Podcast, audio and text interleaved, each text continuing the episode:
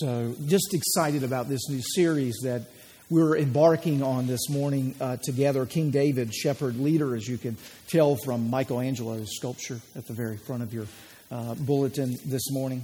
Uh, before we actually look at the passage, I just want to just want to ask you a question. It's a question that was actually prompted by a sermon that a dear friend of mine uh, actually uh, gave.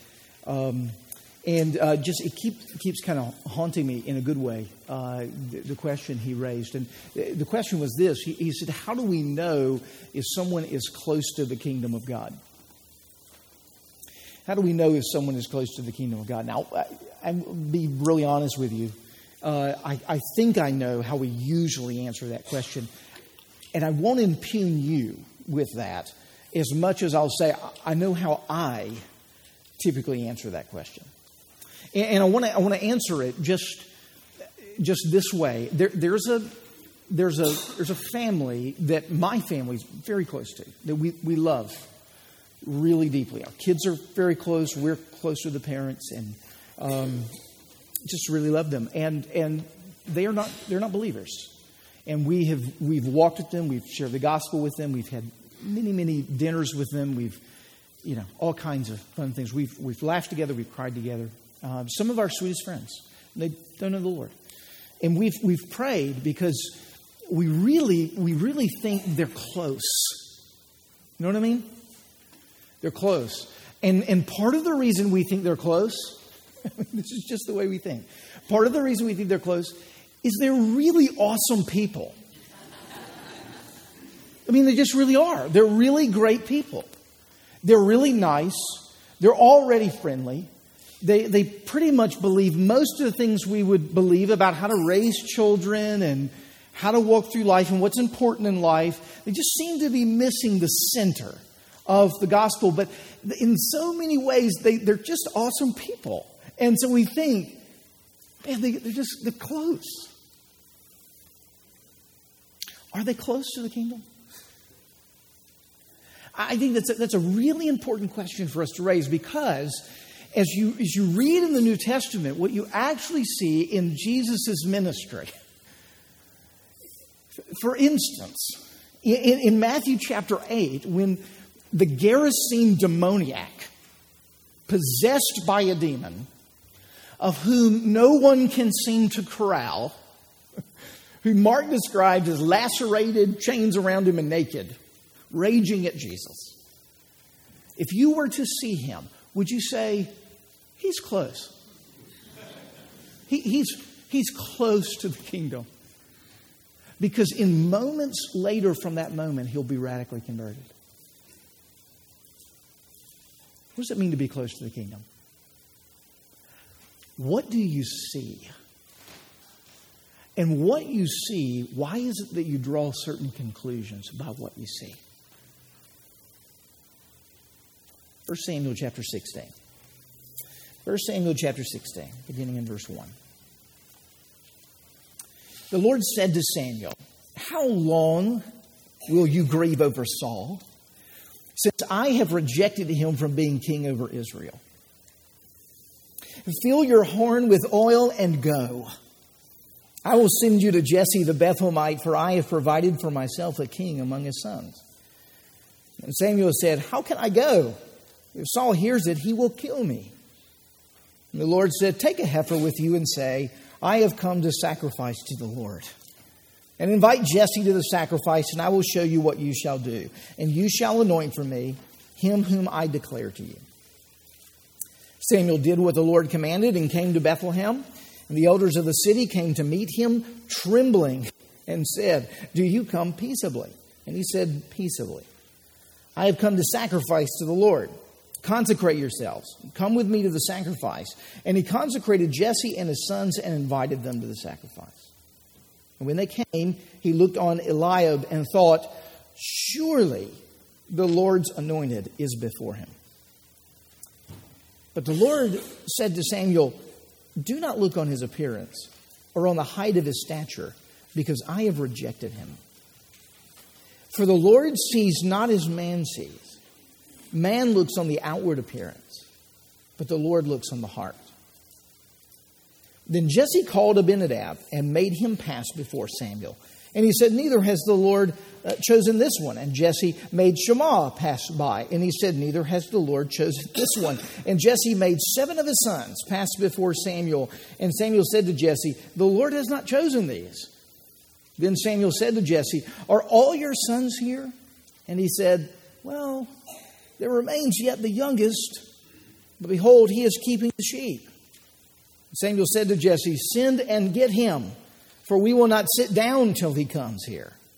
And he sent and brought him in. Now he was ruddy and had beautiful eyes, was handsome. And the Lord said, Arise, anoint him, for this is he. And then Samuel took the horn of oil and anointed him in the midst of his brothers. And the Spirit of the Lord rushed upon David from that day forward. And Samuel rose up and went to Ramah. The grass withers, the flower fades, but the word of our God will stand forever. Amen. Let's pray together. Father in heaven, we want to know your truth from this, your word. And we can't do that without you opening up our eyes to see. So, would you now, by the power of your Spirit, come and make yourself known? We ask this in Jesus' name. Amen.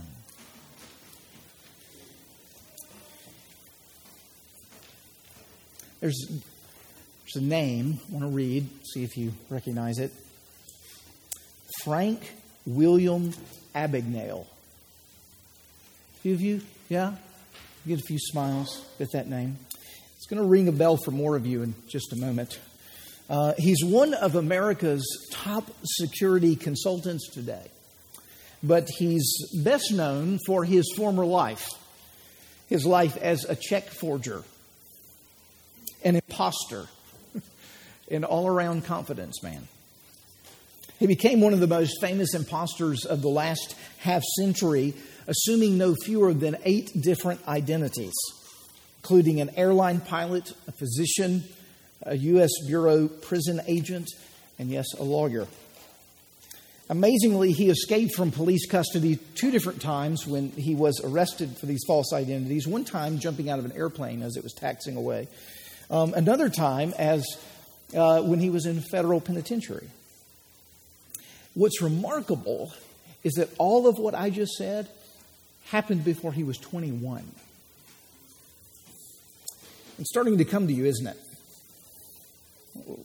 Frank William Abagnale is uh, the, the lead star in the show Catch Me If You Can, which many of you watched in 2002 based on his autobiography, and you probably envision Leonardo DiCaprio in that particular role. It was a film that Steven Spielberg directed, a really marvelous film and a tremendously convincing story.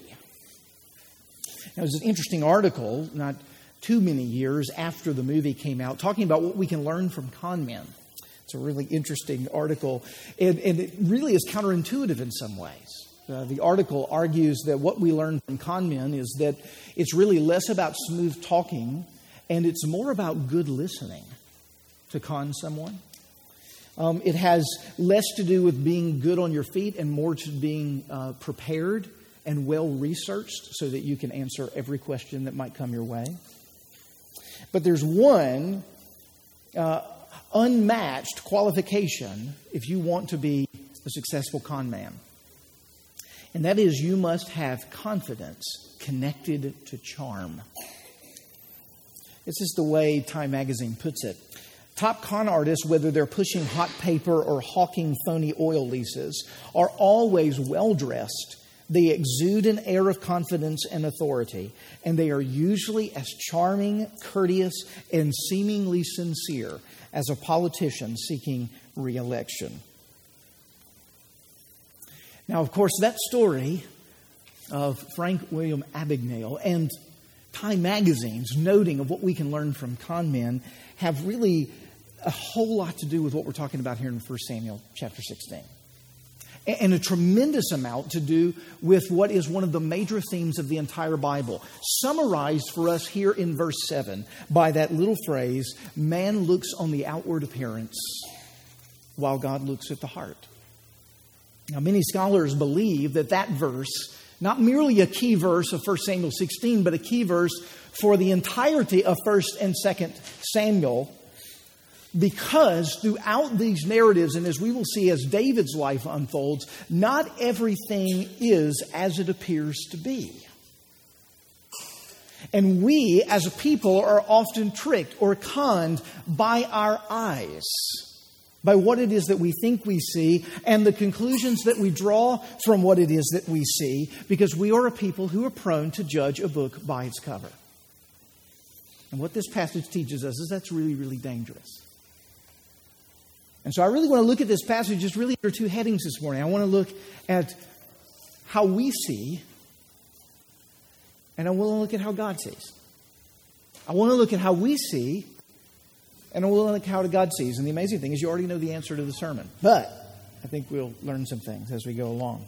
I want you to see why this is the lead theme, because it's not immediately accessible to us in uh, the opening of this passage here in 1 Samuel chapter 16. But I think that you'll see that the Lord is leading us to really explore those two realities. Right there in verse 1. It's the Lord who comes to Samuel and he says, Listen, quit crying over the spilt milk of Saul. We're done here. I want you to fill your horn with oil, and I want, to, want you to go to Bethlehem because there I have, I have provided for myself among the sons of Jesse a king. That's the language he uses. I have provided for myself among the sons of Jesse a king. Now, what's interesting about that word provide is that in some of your translations, it, actually reads, I see for myself.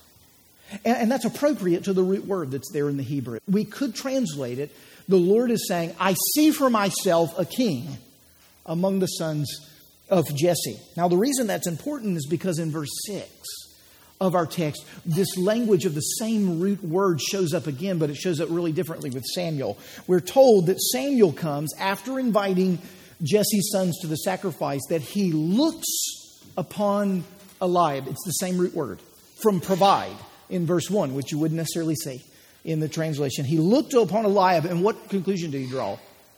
Oh, yeah, this is our guy.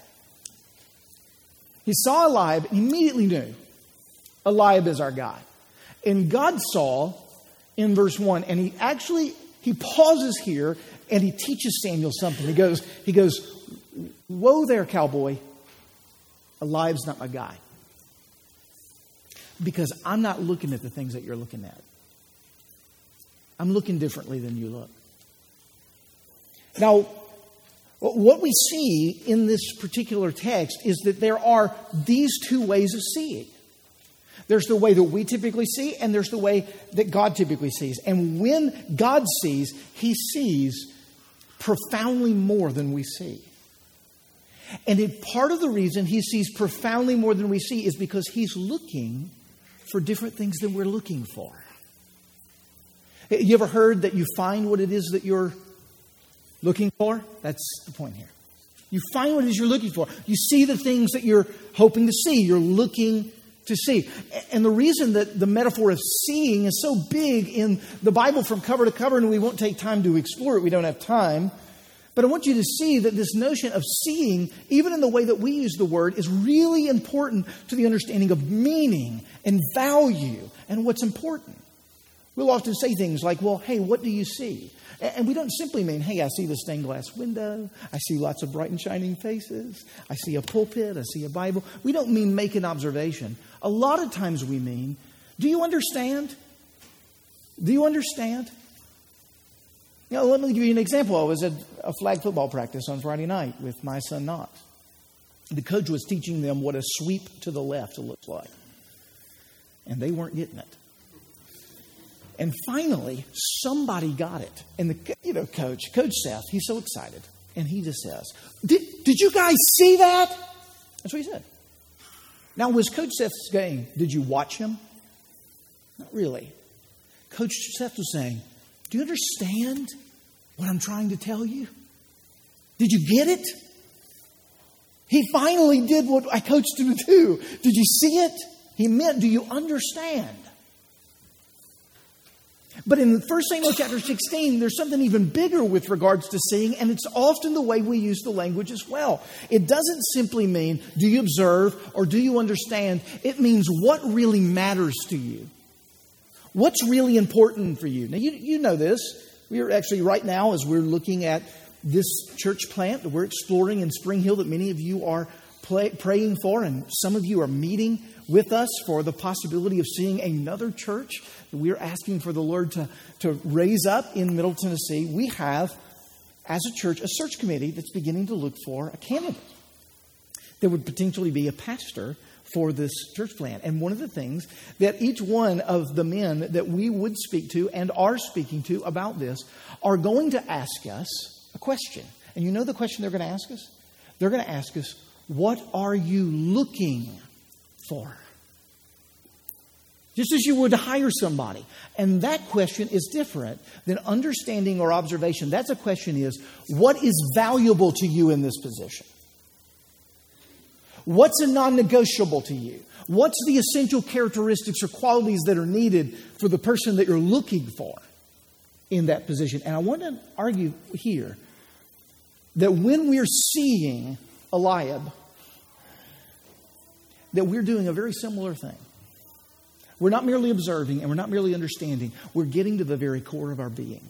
We're getting to what it is that really motivates us, what really drives us, where our desires are, what holds weight for us. Now, I want you to see that this is all the way through 1 Samuel 16. It's all the way through 1 Samuel. I just want to note a couple of things here. The text here opens with Samuel being sent to Bethlehem. He's being sent there to anoint a new king of Israel. And the question we should ask is why is he going to anoint a new king of Israel? Well, it's because the, the present king of Israel is a disaster. His name is Saul. Now, we could look at a whole bunch of different things in Saul's life, and listen, we'll get to see several glimpses going forward. It's going to get worse. Okay? But, but let's just think about the previous chapter. If you have your Bibles, you might even just look at it in 1 Samuel chapter 15, because, I mean, I could turn to any one of the chapters and probably find something, but 1 Samuel 15 seems appropriate because it's just previous to this. Samuel has told Saul, by the power of God, to go and destroy, utterly destroy, leave nothing living among the Amalekites. And you know what Saul did? Saul decided he would go and he would slaughter the Amalekites, but he would save Agag, their king. He would spare him, and he would spare a bunch of the sheep and the oxen and the cattle, and instead he would just sacrifice them to the Lord. And the problem with that is that that's not what God said. he, he disobeyed God. And we're told in 1 Samuel chapter 15 that God regrets making Saul the king over Israel. And Samuel is sent to Saul, and he tells Saul, Listen, the Lord has rejected you as the king of Israel. And you can tell that Saul very desperately, in fact, in a pretty dramatic setting at the end of 1 Samuel 15, Samuel turns to leave uh, Saul, even though Saul wants him to stay. And he reaches out for Samuel and he tears the skirt of his robe and he gets a little piece of the cloth in his hand. And you know what? It's, a, it's kind of one of those ironic, kind of foreboding moments. He looks, he looks down at Saul and he says, The kingdom of God has been torn from you. That's what he says. Now, that's the context of moving into 1 Samuel 16. Now, here's what's amazing. If you had told anybody back in 1 Samuel chapter 9 that the kingdom of God was going to be torn from Saul and that he was going to become an utter disaster, the worst hire in the kingship of the history of Israel, they would have laughed at you. I mean, because look at how he's described in 1 Samuel 9 1 and 2. There was a man of Benjamin whose name was Kish, who had a son whose name was Saul, and he was a handsome young man. There was not a man among the people of Israel more handsome than he. From his shoulders upward, he was taller than any of the people. You see, they saw him and they just went, oh, yeah. Like, that's the stuff kings are made of. This, this is definitely our guy. I mean, this is the Fabio of that century. You know, bulging biceps, 6'2, 3% body fat. I mean, he's, he's remarkable. He is, he is a hunk of manhood. Utter disaster. Utter disaster. Crash and burn.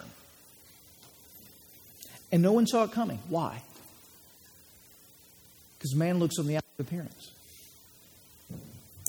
and God looks on the heart. Now, if you actually look at 1 Samuel 16, you realize that we're on the verge of this very same thing happening again. You know, you would think, okay, now the people of Israel have totally learned their lesson. Samuel, certainly of all of them, he is no longer going to be captivated by bulging biceps and wavy black hair. And then Eliab shows up. And immediately, what does he say? Surely this is the Lord's anointed. He falls in the same trap. This is our man. He just looks like it. And what's remarkable in the passage is that God actually whispers in Samuel's ear, Hey, I don't, I don't look at people the way you look at people. Don't look on his appearance or the height of his stature. Notice the two qualifications that God gives. It's the two things that were related to Saul back in 1 Samuel 9. He was taller, a shoulder and a head above all of the people, and he was handsome. And there in the text, he says to Samuel, I'm not looking for, for Saul. I'm not looking for a man like Saul. Now, even more so, I think within the text of Scripture is when we begin to look here at Jesse. I mean, it's really quite quite remarkable. I mean, it, we could get Samuel's about to fall down the same path that the people of Israel already fallen down with Saul. But look, Jesse himself. It, it appears in the midst of the text, is falling down the same trap. Samuel here arrives at Bethlehem, and we're told the elders are stressed out about it. They're very anxious. Now, they are because he's a prophet and a priest of God. I mean, he's coming to little old Bethlehem. He doesn't just show up to Bethlehem on a regular basis. And so he shows up. It's a big deal. It's unannounced. Everybody's stressed out about it. And the elders want to know hey, um, welcome. Um, is this a peaceable visit? it's the moment where you kind of go, the president's here and he didn't tell us he was coming. Um, this could be bad for us. It's that sort of moment, is what the elders say. And he goes, No, I've come peaceably. I've come to sacrifice. And through the sacrifice, um, he's also got something else up his sleeve this anointing of a new king. And he invites Jesse and his sons to come. It's the biggest event that's ever happened in Bethlehem history. Okay? And Jesse and his wife, they go out and get totally new threads, go to the best hairstylist in town. They get everybody ready, get their boys ready. They're bringing to the sacrifice, and they get, oh, we got to have somebody keep the sheep. Hey, David, stay, keep the sheep. We're going to head off to the sacrifice to hang out with the bigwig, Samuel, who has come to town. Now, I just want to put it in context so you can see what's taking place. It's, it's the mayor of Franklin invites you, his house, you know, invites you and your family. And you, you get all dolled up for the occasion, and you be sure that your two year old has a babysitter at home because he or she will not appreciate the event and may, in fact, ruin the event. And so you are going to be sure that they're in safekeeping far away from what will be a very nice time with the mayor and his wife that night. And you get there and you realize that the seat of honor at the table is a high chair with your two year old's name on it. And the mayor's going, Where is your, Where's your son? Where's your daughter? Uh, they're, they're, they're, we'll be right back. And that, that's exactly what's going on here. Now, why do you leave your two year old back at home? Why do you leave David back at home? Because man looks at the outward appearance. But God looks in the heart. In, in Jesse's mind, there's, there's no way that David is the subject matter, the point, the answer to the very reason that Samuel has come to town. It's not even on his radar. Now, we, we may laugh at this, but listen, this is how we live. That's, that's why it's so important. This is why 1 Samuel 16 is so critical. This is how we live. This is how we make decisions. This is how we choose priorities. By face, by exteriors, by assumptions and judgments we make, by things that are superficial and skin deep. Man looks on the outward appearance. This is why Dale Ralph Davis in his commentary says this entire scene is set up to show the peril of our first impressions. The peril of our first impressions. He's absolutely right. Now, you've probably been told, like me, if you've been trained and doing job interviews, that, that you, you have about six or seven seconds to make a first impression, right? Six or seven seconds. Do you know how much you can do in six or seven seconds? You can smile, probably swap names. And the person has a conception of who you are. And it's been told that from that point, they begin to filter the rest of the information they get from you through that initial impression. You're no longer on a turf that's unassumed after seven seconds. Why has it worked that way? Because man looks on the outward appearance, but God looks on the heart. I mean, you, you kind of been watching the presidential election thing. You, you, did y'all know that was happening?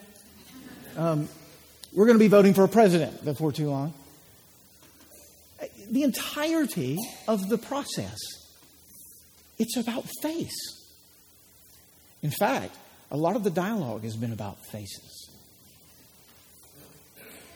And we can poke fun at it, and we can be embarrassed by it, and we can talk about the superficiality of it.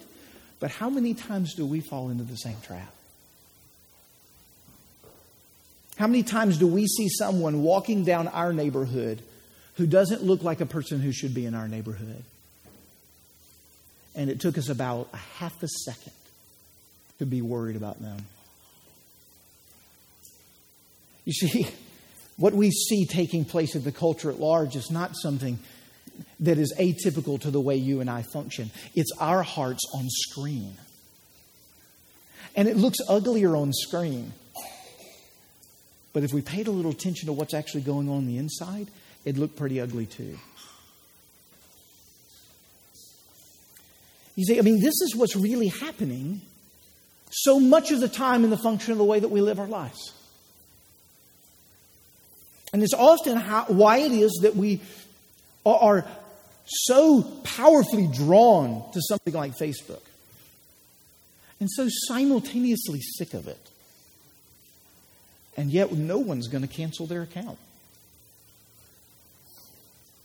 It's why when we look at the pictures of the happy, shining faces and we think they're living the dream, we know behind the scenes, if we're paying attention, their life is as much of a mess as, than yours.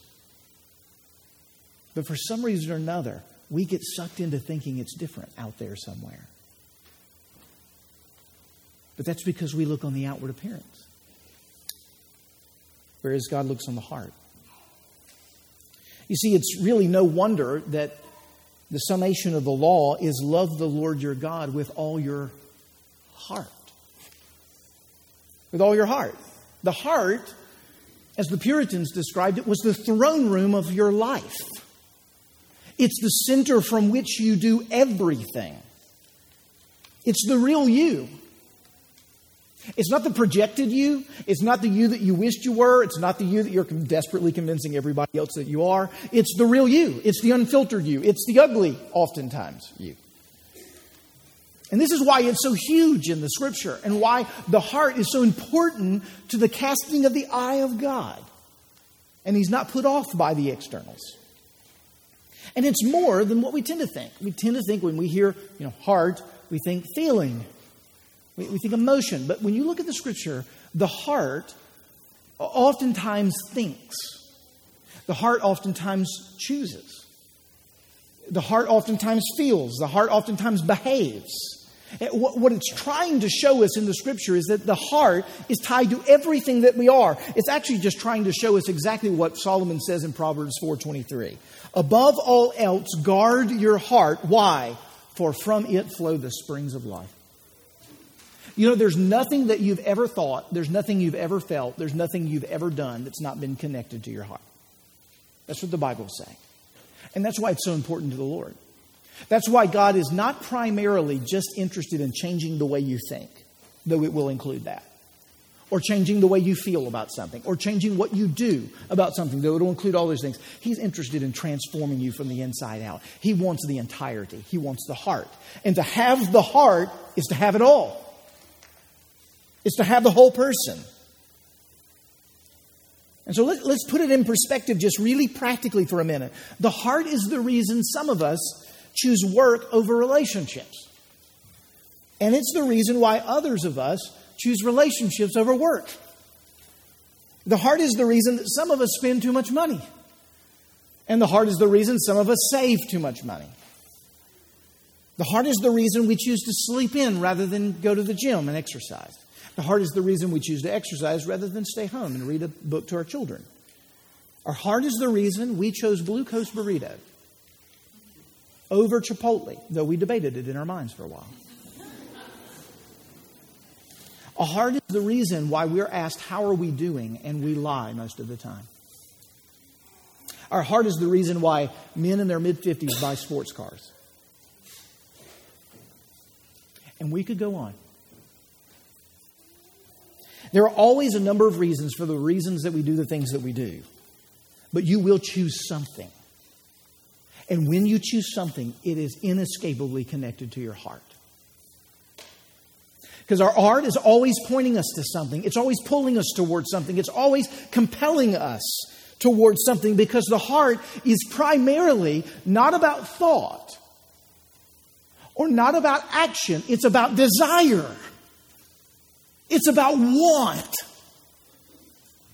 It's about love. Because at the very core of our being is we are driven creatures.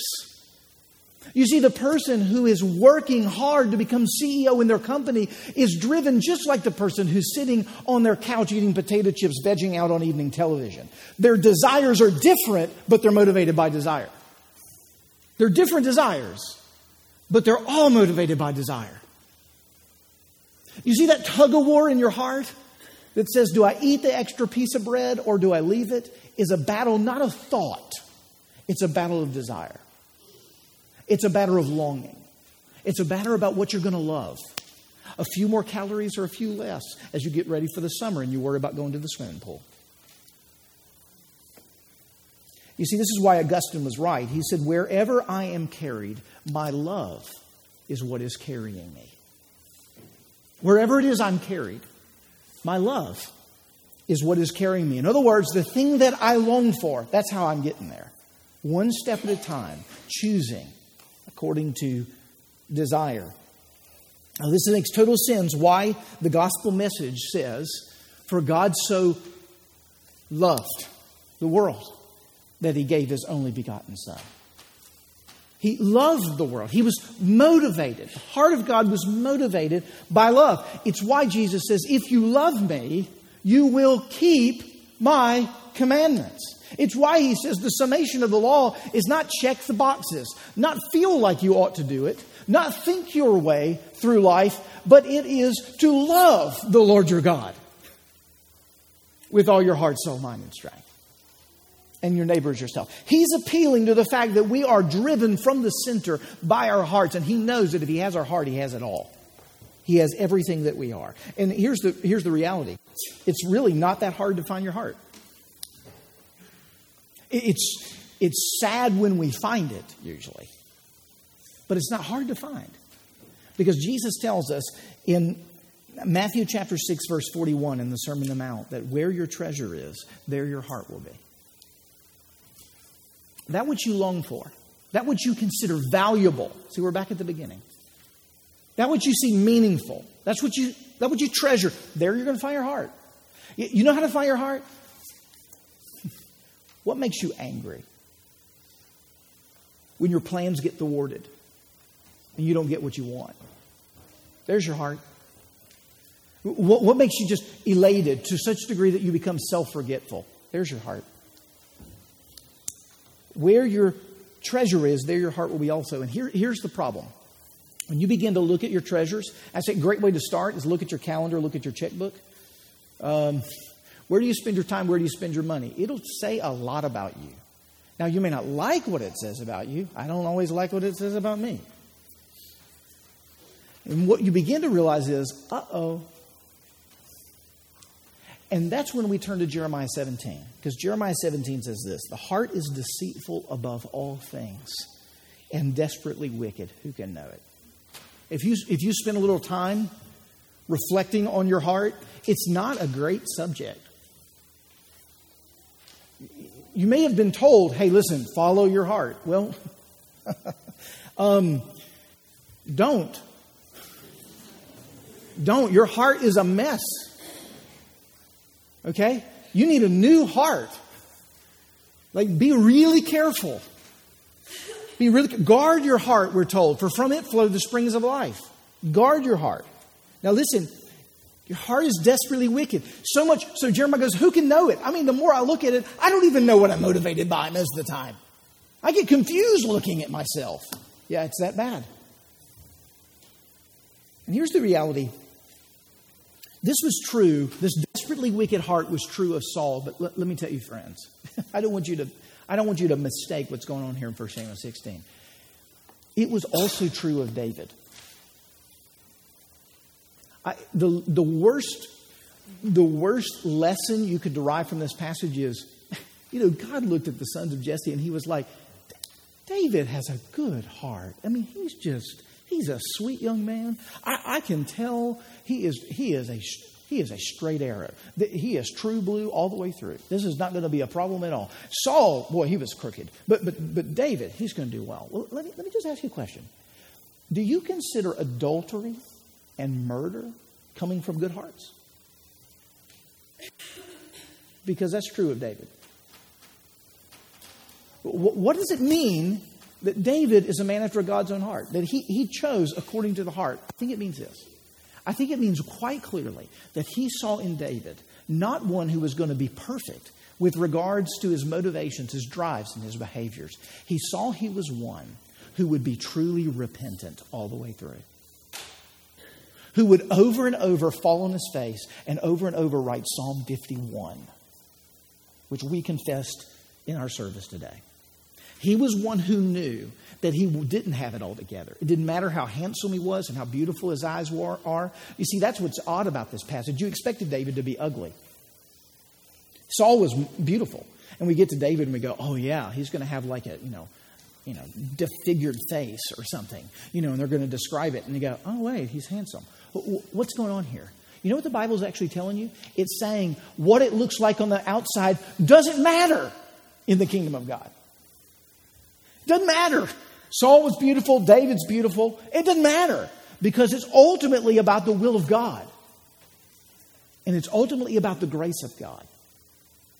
And it's ultimately about Him paying for the sins that Saul and David have made and the sins that you and I have made when we lived by shiny externals and begin to change us from the inside out. You see, that's why the heifer is so important. The heifer, in some ways, is the lead character. I love it here in the text because uh, Samuel is told to go and anoint David and doesn't know it's David at that point, but he's told to go to Bethlehem and anoint the next king of Israel. And, and, and Samuel goes, Whoa, I mean, Saul's going to kill me if he finds out about this. He goes, Yeah, let, us let's, let's say you're going to go sacrifice. I, just, I love that line. I, I would love to figure that out entirely.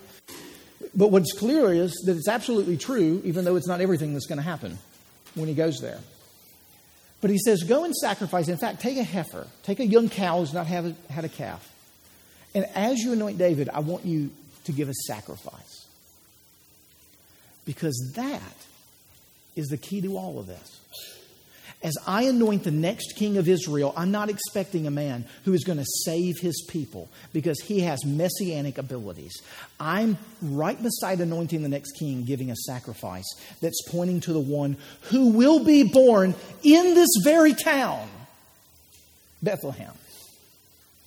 1,000 years from this point, who will become the heifer and will pay for every one of David's sins and every one of your sins. Because he is a God who looks on the heart. And the man that God has chosen to look on the heart of for you and me is Jesus Christ, your substitute. Praise be to God's name. That when He looks at you and He looks at your heart, He knows the desperate wickedness of it, but He doesn't value you and weigh you according to the mess that you are. He does it according to the purity of who Jesus is. He's still looking at the heart. It's just not your heart that He's applying it to. He's applying the heart of Jesus to you.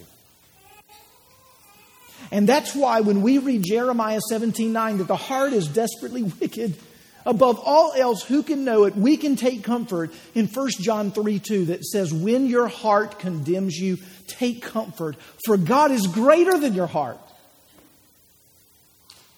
And He knows everything. That's how John puts it. He's greater than your heart, and He knows everything. It's worse than even you know, friends. And He loves you. And that's where the transformation begins. That's where the heart begins to be changed. Not when you well away on someone's will, forcing them to do what it is they're supposed to do. Not when you just simply try to change their ideas or make them feel inspirational things. It's the moment that your heart gets touched by the love of God that everything begins to change.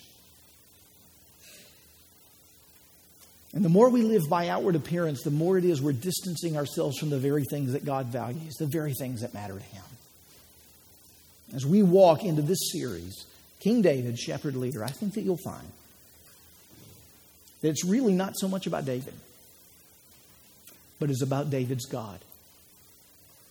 And it's about the love of David's God for David, for his people, for you, and for me. Let's pray together. Father in heaven, we ask you to confirm this. Press this truth into us because it's so hard for us to believe. The moment, Father, when we get up from these pews and we begin to talk and build first impressions, it's so hard for us to believe this. So, unless you do this, there's no hope. But you have promised that you love your people and that you're at work through your Spirit. So, come now and press into us. In Jesus' name, amen.